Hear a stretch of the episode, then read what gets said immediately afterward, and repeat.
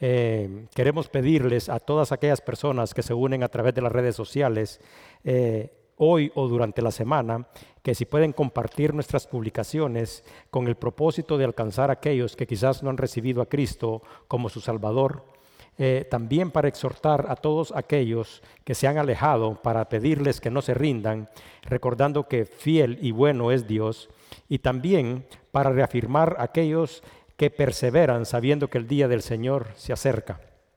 Hoy continuaremos nuestro estudio en el libro de Hechos, en el capítulo 2, en el versículo 1 en adelante. Y dice Hechos 2, 1 al 13, la venida del Espíritu Santo.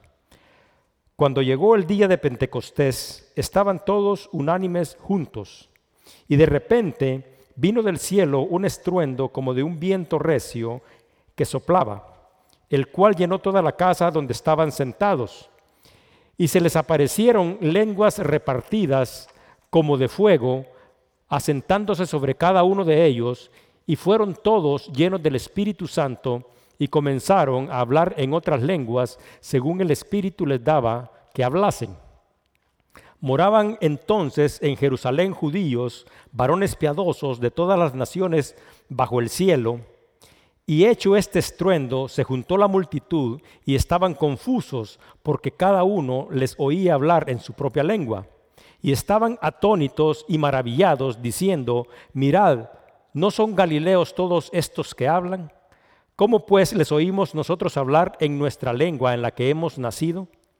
Pardos, medos, elamitas y los que habitábamos en Mesopotamia, en Judea, en Capodia, en el Ponto y en Asia, en Frigia, en Panfilia, en Egipto y en las regiones de África, más allá de Sirene, y romanos aquí residentes, tanto como judíos y prosélitos, creyentes y cretenses y árabes, les oímos hablar en nuestras lenguas las maravillas de Dios.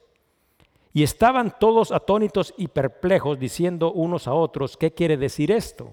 Mas otros burlándose decían, están llenos de mosto. Vamos a orar. Señor, una vez más venimos ante tu presencia en el nombre glorioso de Cristo para darte las gracias, Señor, por este nuevo día. Para darte las gracias, Señor, porque tu presencia está en este lugar, Señor, y porque tú, Señor, eh, estás y permaneces con cada uno de nosotros. Te queremos pedir, Señor, que abra nuestro entendimiento, Señor, y que tu palabra pueda ser recibida como tu palabra para que nuestras vidas sean edificadas y que de la misma manera, Señor, a través de tu Santo Espíritu, Señor, tú pongas en cada uno la convicción y las habilidades necesarias para alcanzar a aquellos que no te conocen. Que tu amor, que tu gracia y tu misericordia esté con todos nosotros y gracias una vez más. Te lo pedimos en el nombre glorioso de Cristo Jesús. Amén. Había una vez un obrero que trabajaba en una planta productora de vehículos aquí en los Estados Unidos y este obrero recibió instrucciones para producir o para fabricar una, una, pieza que sería el prototipo para hacer un nuevo modelo.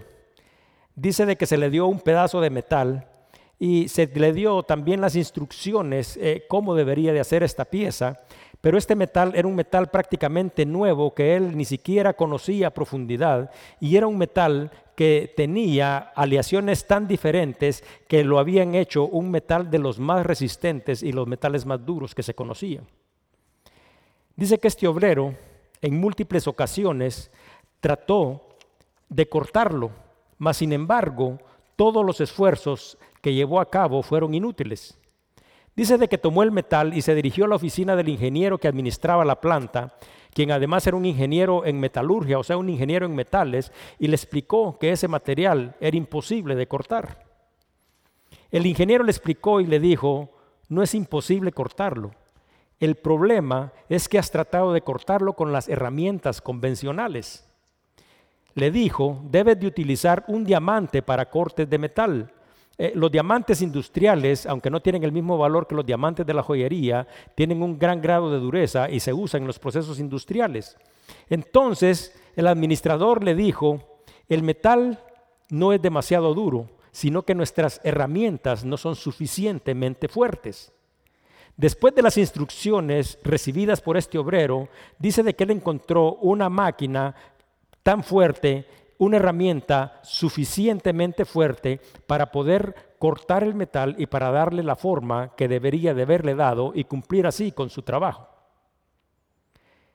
Jesucristo sabía que los primeros discípulos a quien se les había encomendado una tarea, una tarea grande, una tarea enorme, una tarea difícil, tampoco tenían los recursos suficientes para cumplir con el trabajo que se les había asignado. Él sabía que la fuerza y que el intelecto de nosotros como seres humanos no es suficiente para esparcir el Evangelio en un mundo hostil, en un mundo que se opone a nosotros. Por eso es por lo que Jesucristo les había dado instrucción a sus discípulos para que se fueran a Jerusalén, para que esperaran ahí hasta que recibieran el Espíritu Santo, porque él sabía perfectamente que cuando ellos recibieran el poder con el cual serían investidos a través del poder del Espíritu Santo, ellos sin ningún problema podrían llevar a cabo la tarea que se les había pedido. Los discípulos y otros 108 fueron llenos del Espíritu Santo y a través del poder del Espíritu Santo en ellos y sobre ellos, ellos pudieron cumplir la tarea como nosotros lo podemos observar a través de la historia. De la misma manera que el metal al cual yo he hecho referencia era tan duro que había superado toda la capacidad de todas las herramientas conocidas, al menos conocidas por este obrero, así es imposible para nosotros también cumplir con la tarea que Dios nos ha dado. Ninguno de nosotros va a poder llevar a cabo el trabajo y ninguno de nosotros va a poder vivir una vida realmente plena como Cristo quiere y nos ha dado la instrucción para que lo hagamos si nosotros no estamos llenos del Espíritu Santo. En nuestra vida cristiana nosotros nos vamos a encontrar con situaciones tan duras que superarán a veces nuestra capacidad, superarán nuestro entendimiento y superarán nuestras fuerzas. Mas sin embargo, la palabra misma dice de que nosotros podremos salir victoriosos de esto y no saldremos victoriosos a través de nuestra fuerza, sino que saldremos victoriosos con el poder del Espíritu Santo que mora en cada uno de los hijos de Dios. Hoy estamos hablando acerca de la venida del Espíritu Santo. En el versículo 1 dice, cuando llegó el día de Pentecostés, estaban todos unánimes y juntos. Para que cada uno de nosotros venga al entendimiento del contexto histórico, vamos a profundizar en lo que dice la palabra. Jerusalén era el destino de la peregrinación de miles de judíos que llegaban de diferentes partes para celebrar las fiestas que el Señor había dicho que debían de ser celebradas. Las fiestas que tenían una mayor cantidad de asistentes eh, eran aquellas fiestas donde venían todos los judíos de la diáspora. Diáspora quiere decir aquellos que habían sido dispersados. Entonces, estas fiestas que se celebraban, que tenían la mayor cantidad de asistentes, era la fiesta de Pascua, la fiesta de las primicias, la fiesta de los panes sin levadura y la fiesta de Pentecostés. Y la razón por la cual eh, tenían la mayor cantidad de asistentes es porque además de su importancia se llevaban a cabo consecutivamente. Primero se celebraba la Pascua, tres días después, eh, eh, un, día después del día de reposo, la fiesta de las primicias, luego, 15 días después, se llevaba a cabo la fiesta de los panes sin levadura y posteriormente Pentecostés. Ahora, cada una de estas cuatro fiestas, que son las fiestas que el Señor había dado, aunque son siete, eh, tienen una relevancia muy importante y hoy vamos a profundizar un poquito para que cada uno de nosotros realmente pueda entender su contenido y su propósito. Bueno, la Pascua. Durante la Pascua se conmemoraba la liberación del pueblo de Israel de Egipto. Durante esta fiesta se sacrificaba un cordero. Eh, la sangre del cordero fue la que se utilizó para poner en los dinteles y en los marcos de las casas cuando ellos estaban en Egipto para indicarle al ángel del Señor que no debería de entrar a esas casas y así se desviaba de los, de, los judíos y de las familias judías que vivían ahí. Eh, el ángel del Señor que había venido a establecer justicia y a poner juicio sobre Egipto. Dice en Levítico 23, 4, 5, estas son las fiestas solemnes de Jehová, las convocaciones santas a las cuales convocaréis en sus tiempos, en el mes primero a los 14 del mes, entre las dos tardes, Pascua es de Jehová. Bueno, eh, en el contexto histórico, todas esas personas habían venido a celebrar la Pascua. Pero además de este año específicamente, habían sucedido acontecimientos extraordinarios que estaban a punto de cambiar totalmente el rumbo de la historia. Porque en esta Pascua, cuando ellos están aquí reunidos en Jerusalén, fue el tiempo también en que Cristo fue crucificado. Pero además de esta Pascua, dice de que se celebraba, de acuerdo a las instrucciones dadas al pueblo de Israel, se celebraba también la fiesta de las primicias. Y la fiesta de las primicias es que decía que el día después del día de reposo de la Pascua era el tiempo para traer las primicias de los primeros frutos de la cosecha para presentarlos a Dios.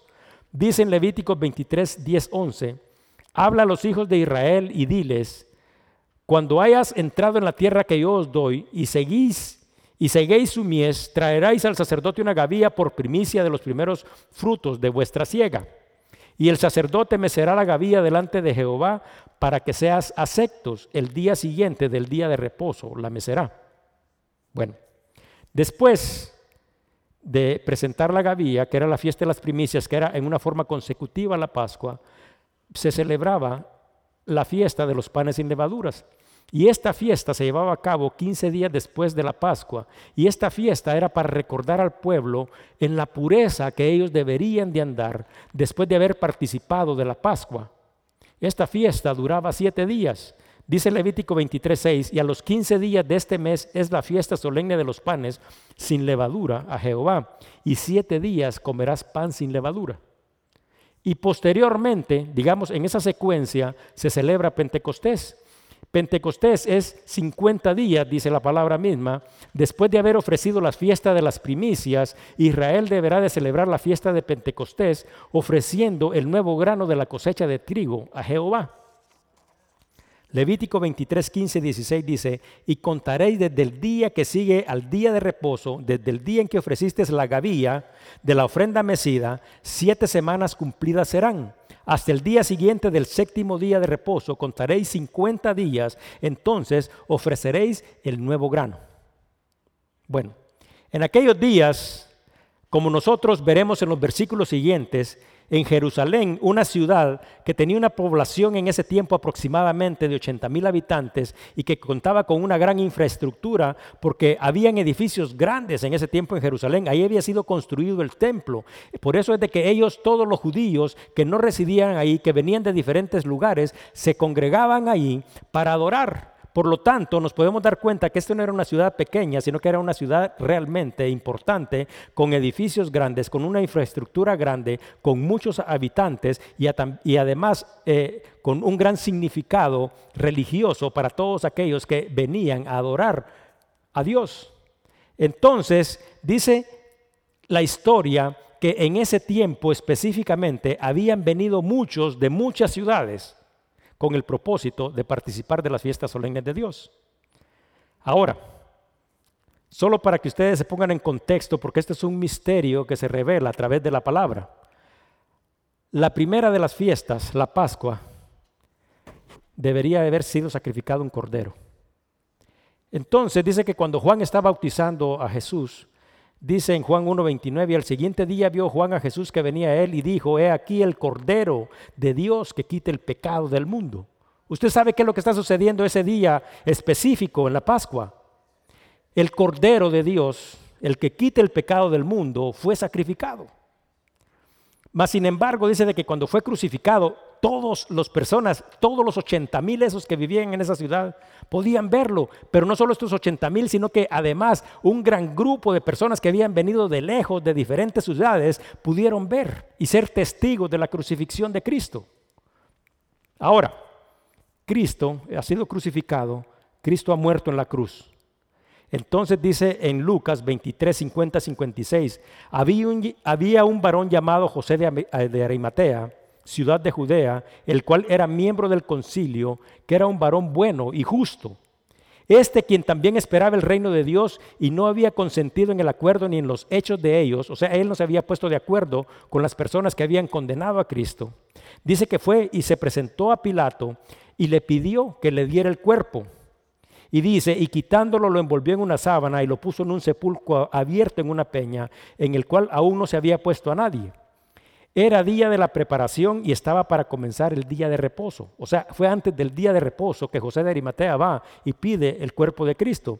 Y dice, y las mujeres que se habían venido con él desde Galilea, siguieron también y vieron el sepulcro y cómo fue puesto su cuerpo, o sea, el cuerpo de Cristo. Y dice, y vueltas, dice, prepararon especies aromáticas y ungüentos y descansaron el día de reposo conforme al mandamiento una Pascua extraordinaria y diferente, el Cordero de Dios ha sido eh, eh, crucificado, el Cordero de Dios que quita el pecado del mundo.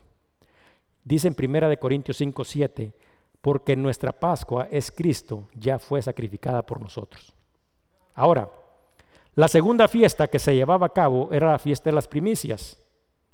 Ahora escuchen lo que dice en el Evangelio de Lucas, capítulo 24, del 1 al 5.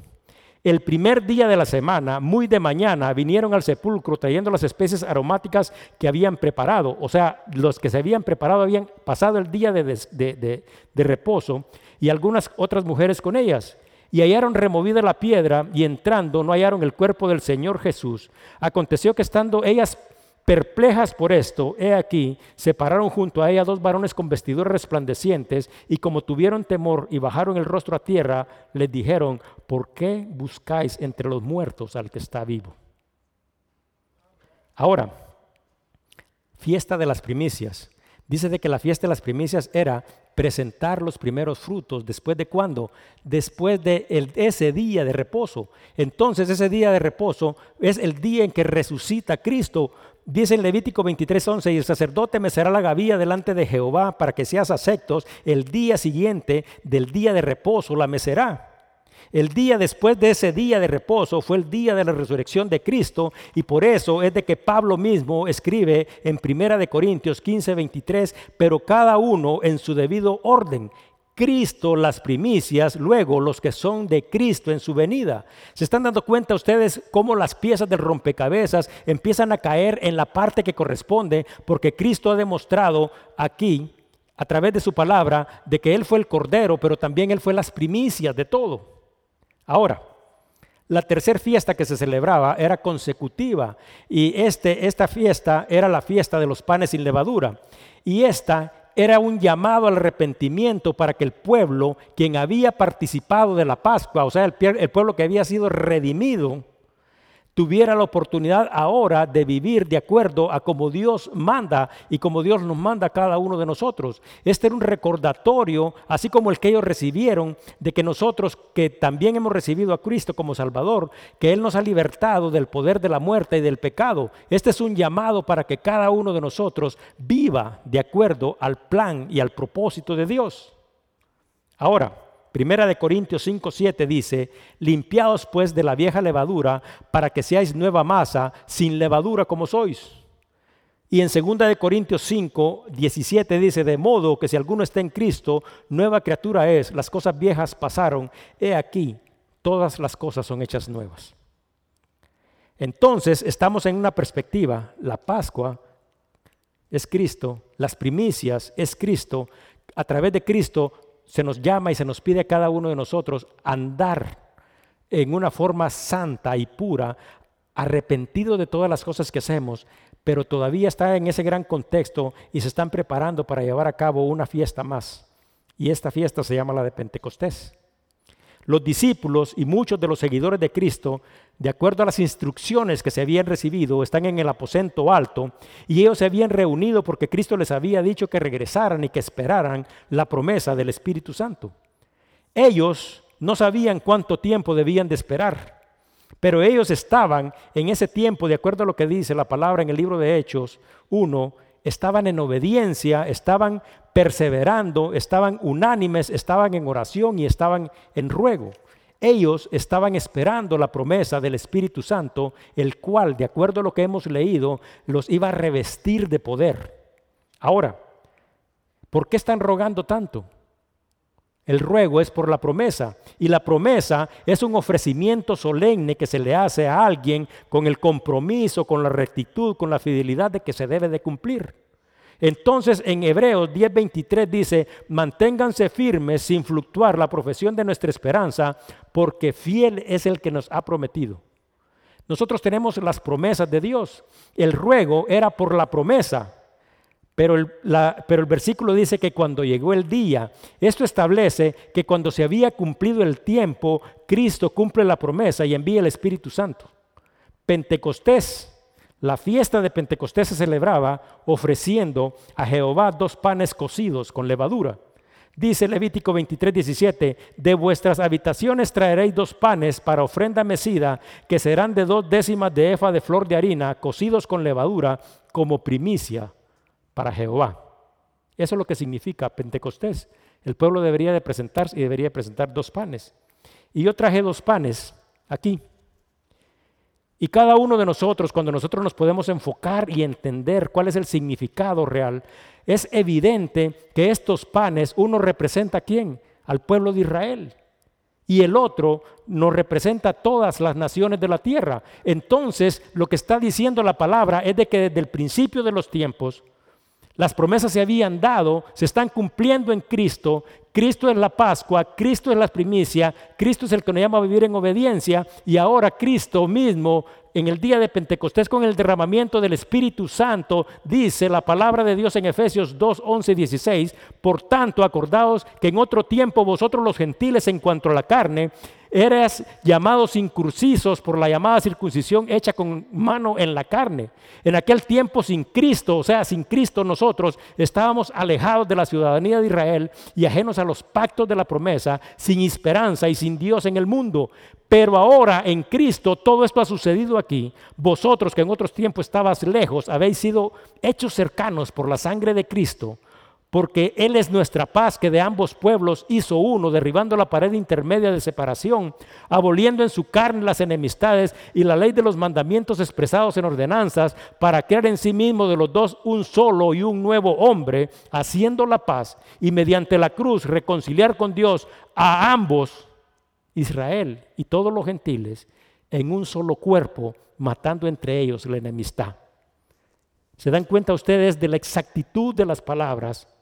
de lo sencillo y también de la misma manera complejo y de lo que nos ilustra la palabra y por qué es de que se ha escrito que Cristo es las primicias por el día de su resurrección, por qué Cristo es nuestra Pascua, porque Él pagó el pecado de nuestra redención, por qué es que Cristo nos llama a vivir en santidad y en obediencia y por qué en el día de Pentecostés viene el Espíritu Santo y a través de Cristo, porque es Cristo el que lo ha enviado, nosotros nos hacemos un solo pueblo y ahora tenemos parte en las promesas de Dios. Hechos 2.39 dice, porque para vosotros es la promesa, y para vuestros hijos, y para todos los que estén lejos, para cuantos el Señor nuestro Dios llame. ¿Y usted sabe cuándo se llevó a cabo este plan perfecto para la salvación de la humanidad? Pues este plan perfecto fue establecido por Dios antes de la fundación de los siglos y se completa cuando cada uno de nosotros por nuestra fe en Jesucristo es redimido y recibimos salvación y recibimos vida eterna. Dice en Efesios 1, 3, 4, bendito sea el Dios y Padre de nuestro Señor Jesucristo, que nos bendijo con toda bendición espiritual en los lugares celestes, en Cristo, según nos escogió en Él antes de la fundación del mundo, para que fuésemos santos y para que fuésemos sin mancha. El plan de salvación había sido establecido antes ni siquiera de que nosotros fuéramos formados. Ahora el versículo 2 dice, y de repente Vino del cielo un estruendo como de un viento recio que sopla, el cual llenó toda la casa donde estaban sentados. Bueno, con la venida del Espíritu Santo en este momento de la historia, se habían cumplido ya tres de los hechos descritos en los evangelios. Cristo había resucitado. Todos, porque dice que se había aparecido durante 40 días a todas las personas, a más de 500. Todo eso era un rumor que se estaba llevando a cabo en Jerusalén. Ellos habían visto que Cristo había sido crucificado, pero ahora ya todos sabían, porque ya todos eran testigos de que también había resucitado. También, aunque eso no lo vieron muchos, eh, ya eh, Cristo había ascendido al cielo y está a la diestra del Padre donde intercede por cada uno de nosotros. Entonces sucedió esto porque también ellos contaron, bueno, el Señor ha sido levantado al cielo. Ahora, todavía estas personas que están ahí están dándose cuenta de otro acontecimiento extraordinario que es la promesa del Espíritu Santo que había sido cumplido, pues el Espíritu Santo, de acuerdo a lo que nosotros hemos leído, había descendido como Jesús lo había dicho. Y al igual Que los discípulos de aquel tiempo, porque los evangelios tienen eh, este punto de convergencia en, el libro de Hechos, eh, a nosotros también hemos visto a través de nuestra propia fe cumplidas estas promesas. Nosotros somos testigos de la resurrección. Nosotros sabemos que tenemos eh, un intercesor que está a la diestra del Padre y que intercede por nosotros. Nosotros sabemos que Jesús está en el cielo y nosotros sabemos de que Él ha resucitado, que está vivo. Pero todavía falta una de las promesas. ¿Y cuál es esta promesa que falta? Fue la promesa descrita en el Evangelio de Juan que habla acerca del regreso de Cristo. Ahora, los discípulos en aquel tiempo solo habían visto la resurrección, solo habían visto la ascensión y a ellos se les había dado la instrucción de que esperaran hasta que vinieran y fueran revestidos del poder. Ahora ellos ya podían ver y podían dar testimonio de que eso también había, sido cierto, pero dice de que estos estaban esperando esta promesa en obediencia, unánimes, perseverando en oración y en ruego. Ahora, nosotros también tenemos una promesa y estamos esperando esta promesa, que es la promesa del regreso de Cristo por nosotros, su iglesia, por nosotros, sus hijos. Pero ¿será que nosotros de la misma manera que estos estaban esperando, nosotros también eh, tenemos esta actitud de acuerdo a lo que la palabra dice y vivimos nuestras vidas en obediencia, en unidad, perseverando a pesar de las circunstancias y estamos orando y estamos esperando realmente la venida de Cristo? ¿Cuál es la actitud que cada uno de nosotros tiene ante el cumplimiento eminente del regreso de Cristo?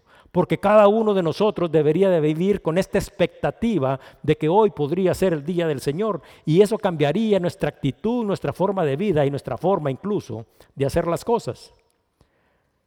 Pero no es solo eso lo que está expresado en el versículo 2, sino que el versículo 2 tiene una gran instrucción y una gran vida para cada uno de nosotros. El versículo empieza y dice de repente. De repente, todos nosotros sabemos que la palabra de repente se utiliza para describir un movimiento súbito, un movimiento rápido, algo inesperado, algo que ni siquiera esperamos.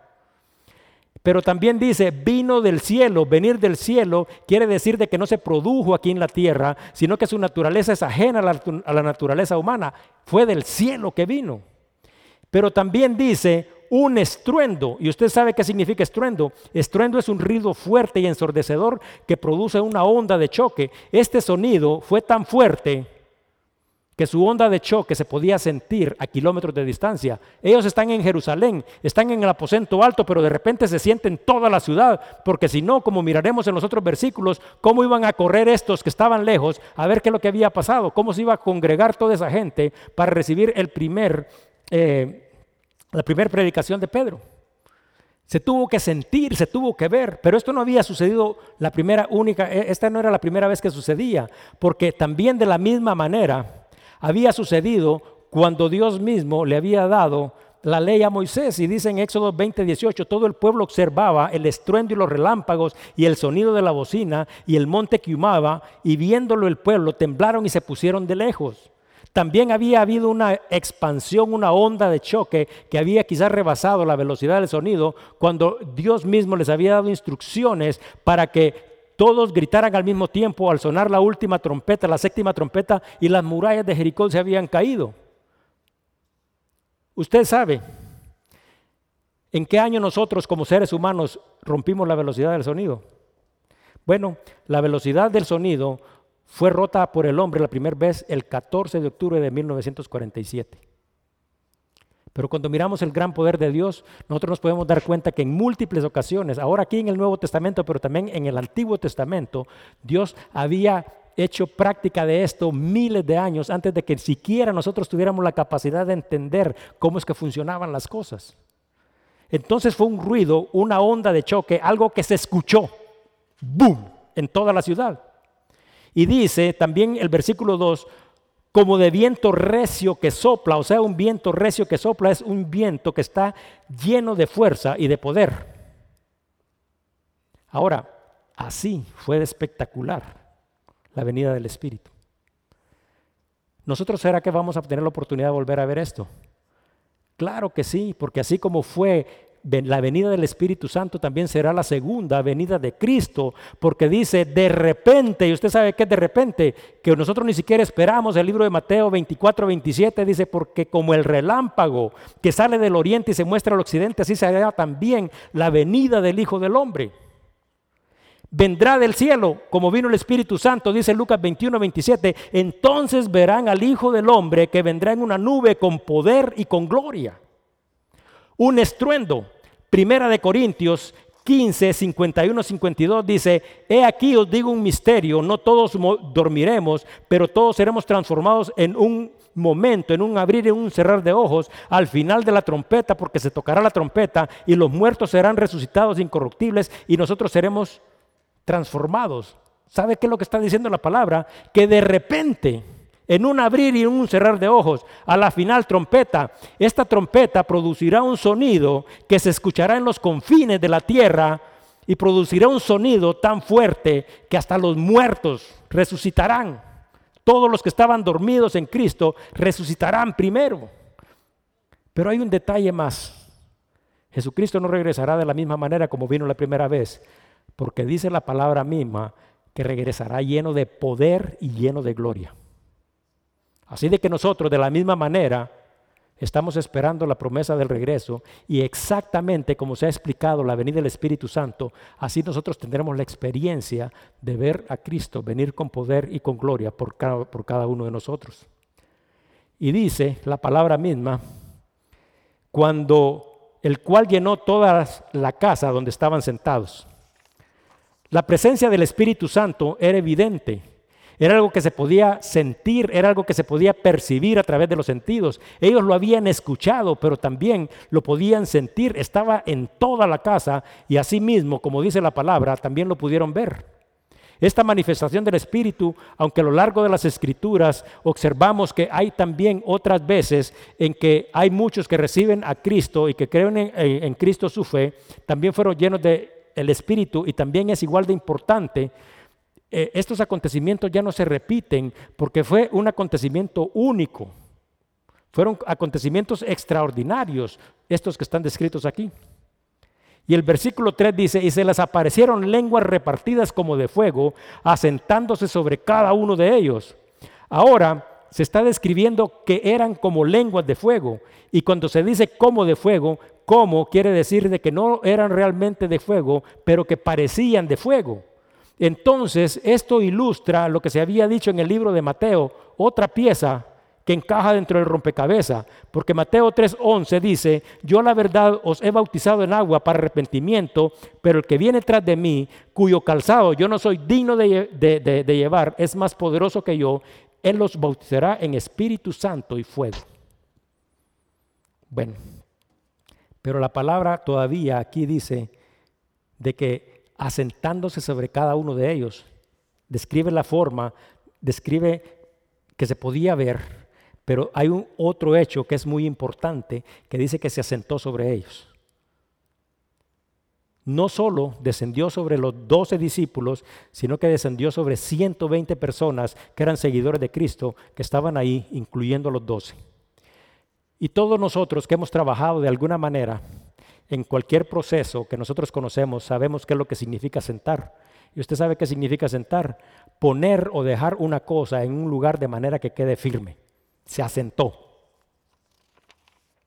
Entonces, esto significa que cuando el Espíritu Santo se asentó sobre ellos, ellos quedaron en una posición, en una condición diferente, completa y permanente, fijos. Y les voy a decir algo. Un espacio que tenga una forma de círculo no puede ser llenado con un objeto cuadrado, ¿o sí?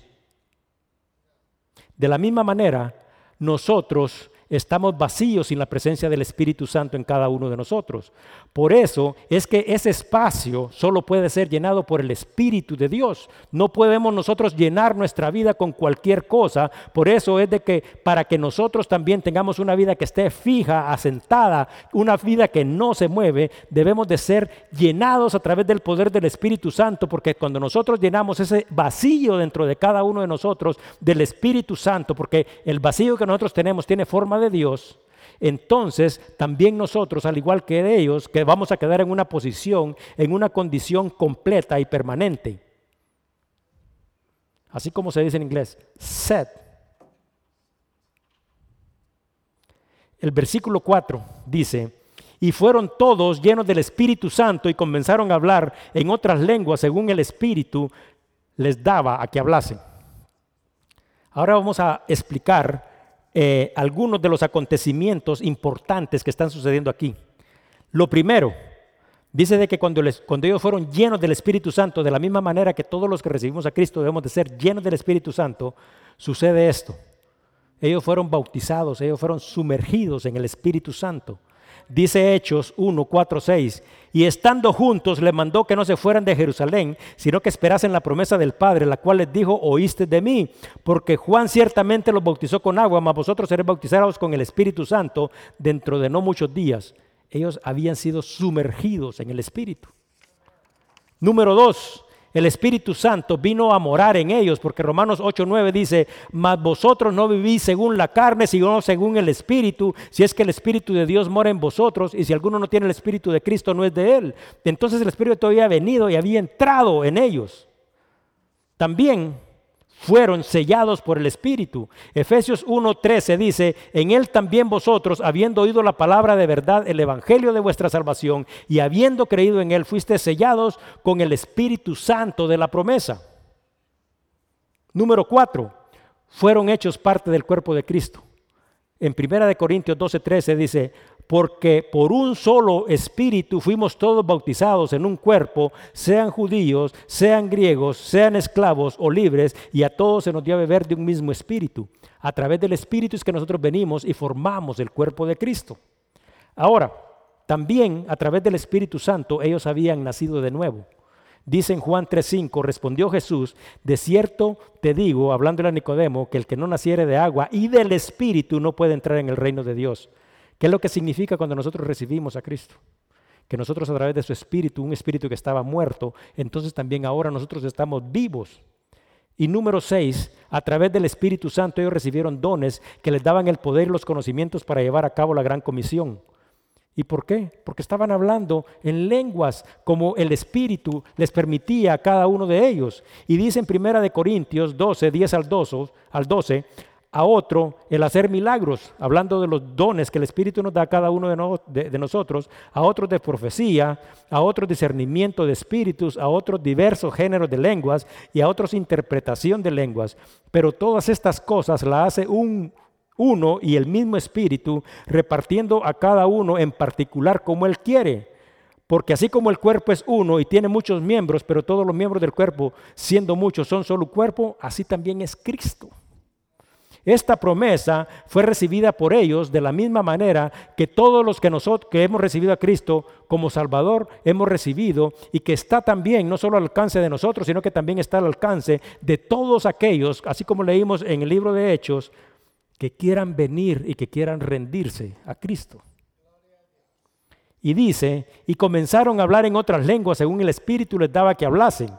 No necesariamente Hablar en otras lenguas es la evidencia de la llenura del Espíritu, porque así como la palabra misma dice que a unos les dio el don de lenguas y al otro de interpretación. Las escrituras dicen aquí que hablaron otras lenguas según el Espíritu les daba a que hablasen. Sin embargo, estas lenguas, como miraremos en los versículos siguientes, no se hacen referencia a lenguas que no se podían entender o no hace referencia a lenguas que eran desconocidas. Eran lenguas que los que se habían reunido por el estruendo Podían ver, podían escuchar y podían hablar y podían entender.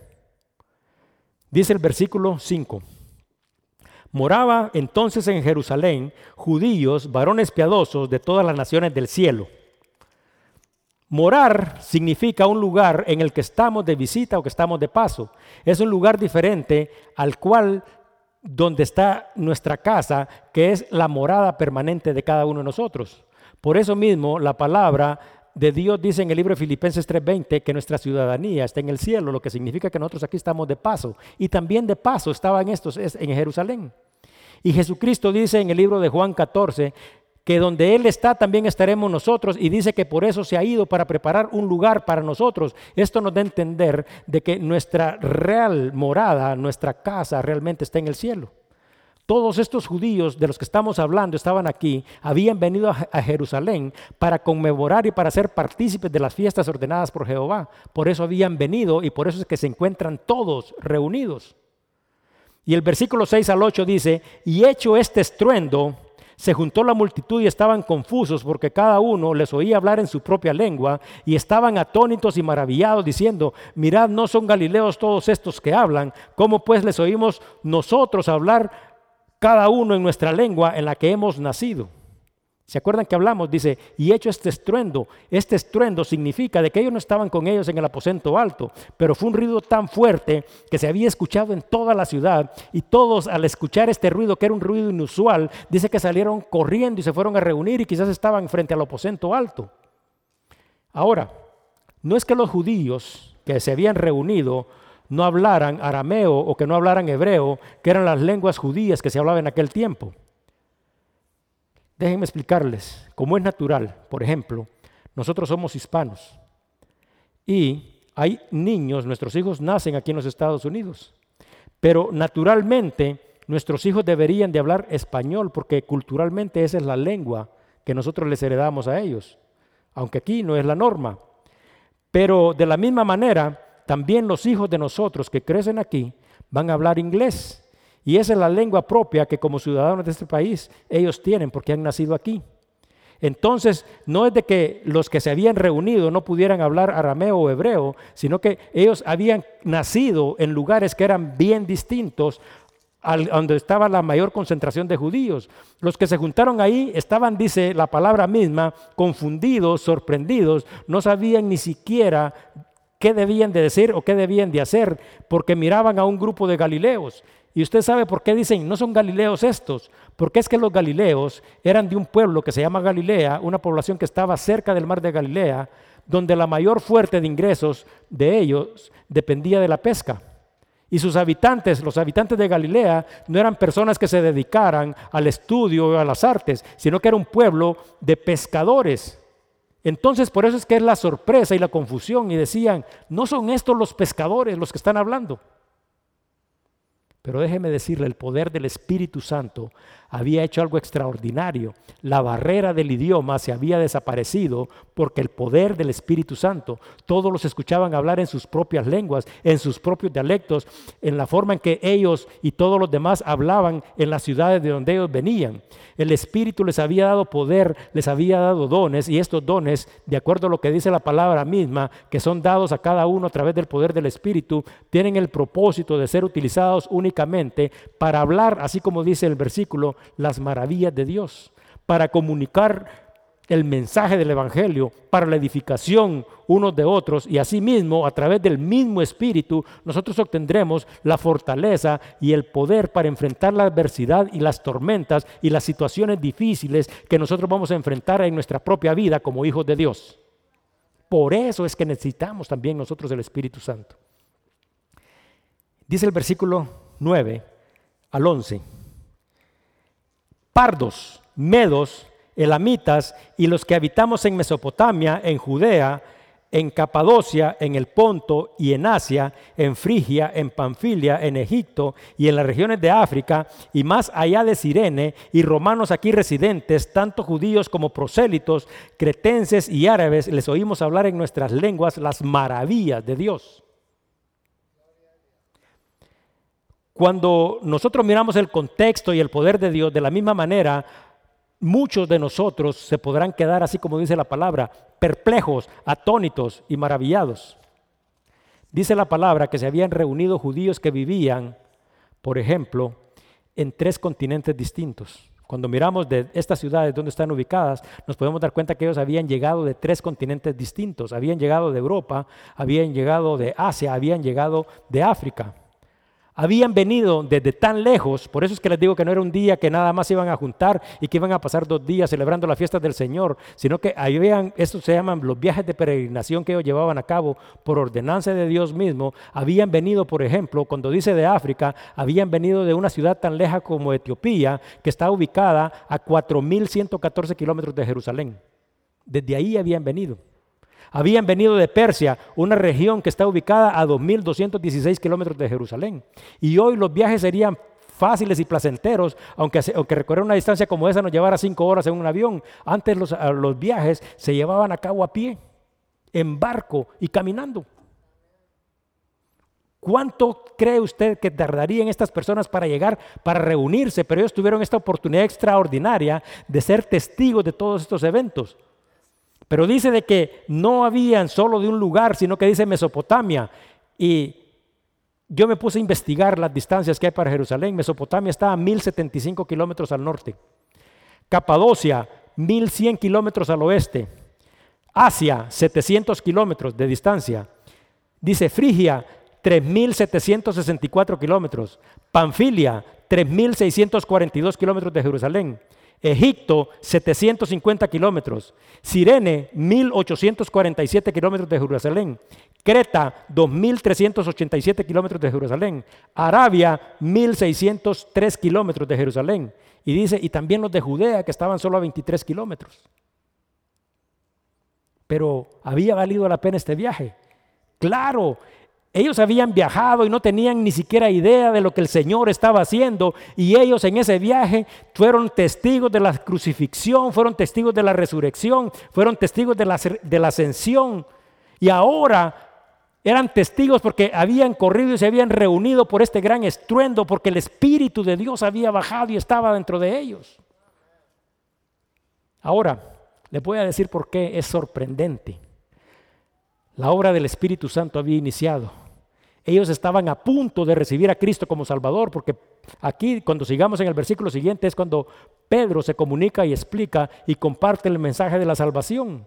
Entonces, ellos habiendo sido testigos de todos estos hechos extraordinarios, de todos estos acontecimientos que sucedieron durante esa peregrinación de ese año a Jerusalén, sin lugar a duda, se encontraban ahí. Cuando nosotros podemos poner a pensar en qué cantidad de personas hay ahí y cuáles son la diversidad que hay en ellos, nosotros podemos saber y entender de que había habían personas que eran devotas, personas que eran temerosas, personas que tenían temor a Dios, personas eh, que eran libres, personas que eran esclavos, dice que habían romanos, que habían judíos, pero todas estas personas, como dice la palabra misma, no vivían ahí. Y al terminar estas fiestas, usted sabe qué sucedería, se regresarían a sus casas, al lugar donde ellos habían venido.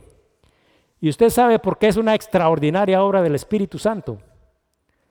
Porque estas personas que habían sido testigos de todas estas cosas serían los que recibirían a los apóstoles cuando estos iniciaran su obra misionera y la expansión de la iglesia. Dios, antes de que la iglesia empiece a sufrir persecución en Jerusalén, antes de que Pablo sea llamado, antes de enviar a los primeros misioneros, Dios mismo ya había preparado a todos aquellos con años de anticipación para que lo recibieran en sus casas, para que ofrecieran sus recursos y para que ofrecieran su apoyo en la expansión del reino de Dios. Estos eran los que recibieron a Pablo, estos fueron los que recibieron a Bernabé, estos fueron los que recibieron a Silas. Ese es el poder de Dios y nosotros ni siquiera tenemos la capacidad de entender cuando miramos estos planes que fueron, dice, antes de la fundación del mundo, fueron hechos y ahora se están cumpliendo y nosotros tenemos la oportunidad de verlos. El versículo 12 y 13 dice, y estaban todos atónitos y perplejos, diciéndose unos a otros, ¿y esto qué quiere decir? Mas otros, dice, burlándose, decían, están llenos de mosto, o sea, están borrachos. Ahora, ningún detalle, ningún detalle se escapa ante la grandeza de Dios y ante lo que el Espíritu nos revela. Nada queda sin ser expuesto, porque a través de las escrituras el Espíritu Santo reveló algo aquí. Dice de que había unos que se burlaban. Y usted sabe qué es que se burlen. Oposición. Dice que muchos estaban atónitos y, y perplejos, pero dice que otros estaban burlando otros querían desacreditar lo que estaba pasando. Otros no querían creer la obra que el Espíritu Santo estaba llevando a cabo. Ahora, es algo nuevo que la gente se burle del Evangelio. De ninguna manera. Y les voy a decir, lamentablemente, aquí en esta iglesia y en todas las iglesias del mundo hay personas que se mofan, que se ríen de la obra que el Espíritu Santo está llevando a cabo. Y producen división en la misma iglesia, viven vidas en desobediencia y viven vidas que no glorifican a Dios, aunque hayan sido testigos de todas las maravillas que Dios ha hecho. Pero también en el libro de Hechos, como estudiaremos más adelante, hay una advertencia, y esta advertencia la hizo Gamaliel a los miembros del Senedrín, y que también es una advertencia para cada uno de aquellos que se burlan y se oponen a la obra del Espíritu Santo. Dice Hechos 5, 38 y 39, y ahora os digo, apartaos de estos hombres, o sea, de los hombres de Dios, y dejadlos, porque si este consejo o esta obra es de los hombres, se desvanecerá. Mas si es de Dios, no la podré destruir.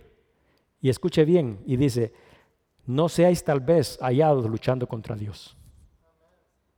Rechazamos nosotros a Dios.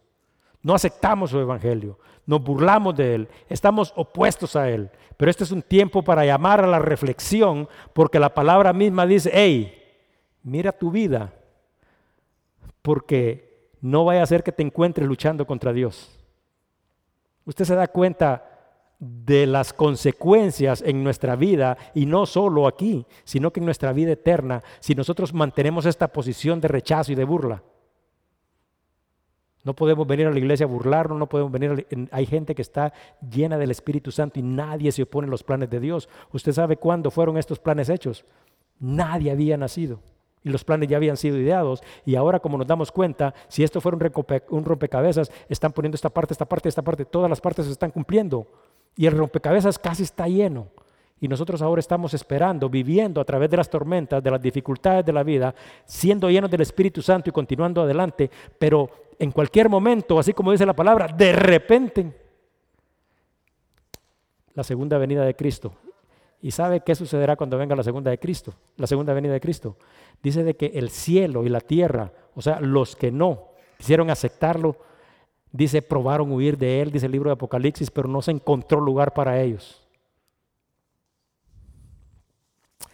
Ahora para terminar, porque ya estamos terminando, quiero hacer un llamado.